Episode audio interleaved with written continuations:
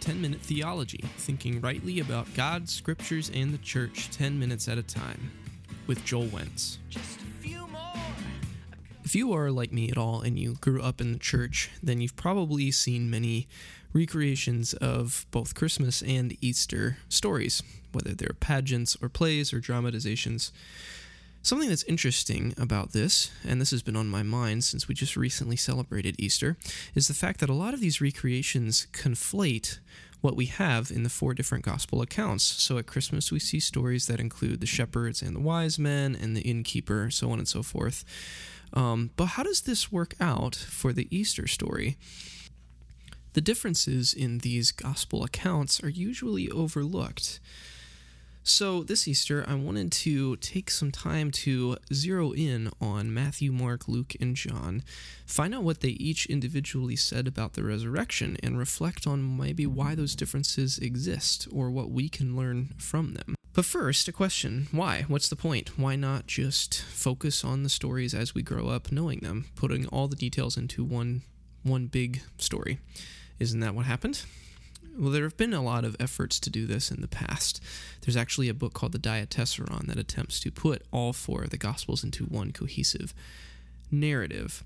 However, if you look at the end of the book of John, chapter 21, verse 25, he says, Now there were also many other things that Jesus did. Were every one of them to be written, I suppose that the world itself could not contain the books that could be written. I love that statement just because it's so poetic and kind of hyperbolic. Uh, it's very memorable. I love that image that not every book in the world could contain the stories of Jesus. But although that's a great statement, it makes an important point that a lot of other things happened that were not written down. So that begs the question how did the writers choose what to include or what not to include, and does that even matter? I actually think that we lose something when we gloss over the differences in the four gospel accounts. I think that the unique events and stories that they each have to offer are actually very enlightening and can be very edifying to someone's faith. So, what I wanted to do for this episode is do just that focus in on Matthew, Mark, Luke, and John and their stories of the resurrection and point out some unique differences that they bring to each story and what we can learn from them. So, let's start with Mark. This is out of the order in the canon, which begins with Matthew. But I wanted to look at Mark because generally, though there's some dispute about this, generally Mark is considered to have been the earliest gospel that was actually written down. A lot of scholars believe that both Matthew and Luke relied heavily on this existing form of Mark to write their stories. So let's look at this one first. Mark ends in chapter 16, and I would like to read a few verses of the original ending of the original manuscripts starting in verse 4 of chapter 16, it says, When they looked up, they saw that the stone, which was very large, had already been rolled back. As they entered the tomb, they saw a young man, dressed in a white robe, sitting on the right side, and they were alarmed. But he said to them, Do not be alarmed. You are looking for Jesus of Nazareth, who was crucified. He has been raised. He is not here. Look, there is the place they laid him. But go, tell his disciples and Peter that he is going ahead of you to Galilee. There you will see him just as he told you. So they went out and fled from the tomb, for terror and amazement had seized them, and they said nothing to anyone, for they were afraid. And that's how the book ends, on a note of fear and a note of them fleeing the tomb. What's interesting is the fact that these manuscripts stop right there. Now, there are some theories that maybe a page had been missing from the very earliest ones and that there were extra verses. But regardless, it's a very abrupt ending. It's so abrupt that, in fact, pretty early in church tradition, another batch of verses were added, which explains why our mark does not end there. I also find it interesting that in these batches of verses that were added, we have the very famous or infamous verse These signs will accompany those who believe. They will speak in new tongues. They will pick up snakes in their hands, and they, if they drink any deadly thing, it will not hurt them. So a lot of churches have taken those extra verses and ran to some pretty strong conclusions with them. But all that aside, the original manuscripts, the earliest manuscripts that we have access to, end on this very abrupt fear note. And this is what's unique about Mark is he is very viscerally capturing the emotions of the reaction of the empty tomb. Some other manuscripts have n- kind of hints towards this emotional reaction, but it's not as explicit as it is in Mark. And I think that's what Mark bring to, brings to the Gospels here, is he brings a note of immediacy, of urgency, and a very strong emotion. And frankly, I think it's a very human note that if any of us were to come to an empty tomb with a stranger sitting in it and telling us the person that we were looking for was not there anymore and was walking around, I think a note of fear would accompany that. So moving on to Matthew. Matthew ends um, in chapter 28 with what is known as the Great Commission. But before that, he makes some very interesting notes specifically about the role of Pilate and the Romans and the government in the resurrection of Jesus. So, specifically in chapter 27, starting with verse 62, it says, The next day, after the day of preparation, the chief priests and the Pharisees gathered before Pilate and said, Sir, we remember what the impostor said while he was still alive, that after three days I will rise again. Therefore, command the tomb to be made secure until the third day. Otherwise, his disciples may go steal him away and tell the people he has been raised from the dead and the last deception would be worse than the first. Pilate agrees, and they send a guard to make the tomb secure. There's a lot of interesting notes here, and it's interesting that Matthew is the only one who includes these details.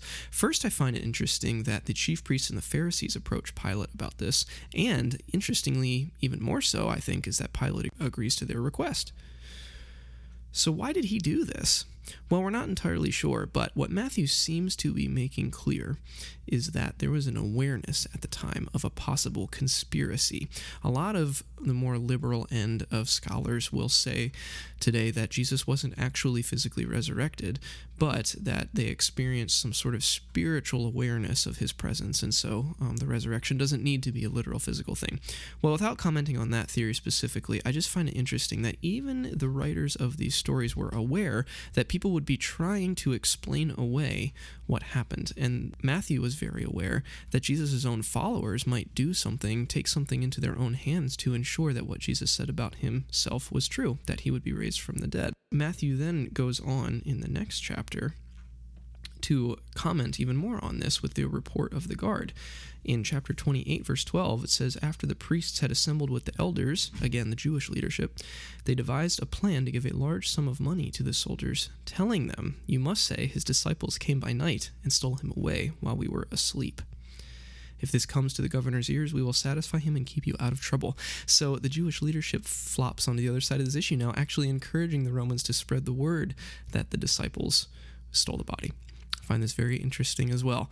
They use this possible conspiracy theory to explain away Jesus' resurrection. So the Jewish leadership here, as Matthew's depicting them, are very, very dead set on making sure people don't get caught up in these rumors of Jesus' resurrection. And this is what Matthew brings to the story. Luke has a very famous account in chapter 24 called The Road to Emmaus. It's a very mysterious chapter in which two men are walking on the road and are very downtrodden about what has happened to Jesus. A stranger appears to them and begins speaking about all these events. And eventually, in verses 25 through 27, it says that this stranger said to them, Oh, how foolish you are, and how slow of heart to believe that all that the prophets have declared. Was it not necessary that the Messiah should suffer these things and then enter into his glory? And then, and this is a very famous verse, very important, beginning with Moses and all the prophets, Jesus interpreted to them the things about himself in all the scriptures. This provides a hermeneutic of sorts, a way to translate and interpret all of the scriptures that hangs on Jesus. And this is extremely important because it provides a way, us a glimpse into how Jesus understood things like the Old Testament.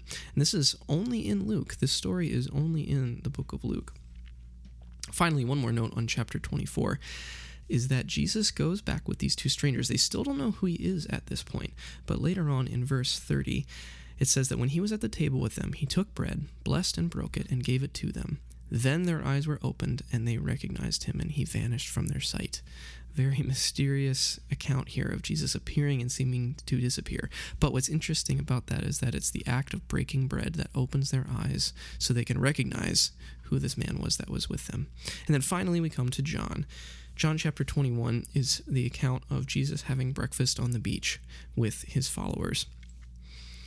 In this chapter is the very famous conversation with Peter, in which Jesus asks him three times, Do you love me? And Peter says, Yes. And then Jesus says, Then feed my sheep. This is only in the book of John, it's not in the other Gospels. And these three questions of, Do you love me? mirror in a very beautiful and probably kind of painful way for Peter the three times that Jesus, that he denied Jesus, denied knowing him around the crucifixion. I find this story also very moving because Jesus eats and hangs out with his friends in his resurrected body.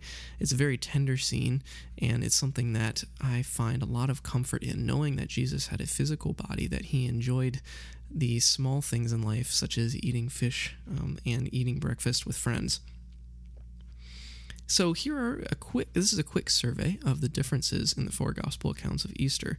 Mark's visceral account of the fear the apostles faced, Matthew carefully articulating um, the def- the defensibility of the genuine physical resurrection, Luke's kind of mysterious poetic account of Jesus appearing to two seemingly random people, and John's beautifully told reconciliation story with Peter, the rock of the church. Thanks for listening. For more information, you can check out the podcast page at joelwentz.com or you can follow me on Twitter at Joel the Valiant. And of course, you can always subscribe to 10 Minute Theology on iTunes. Take care.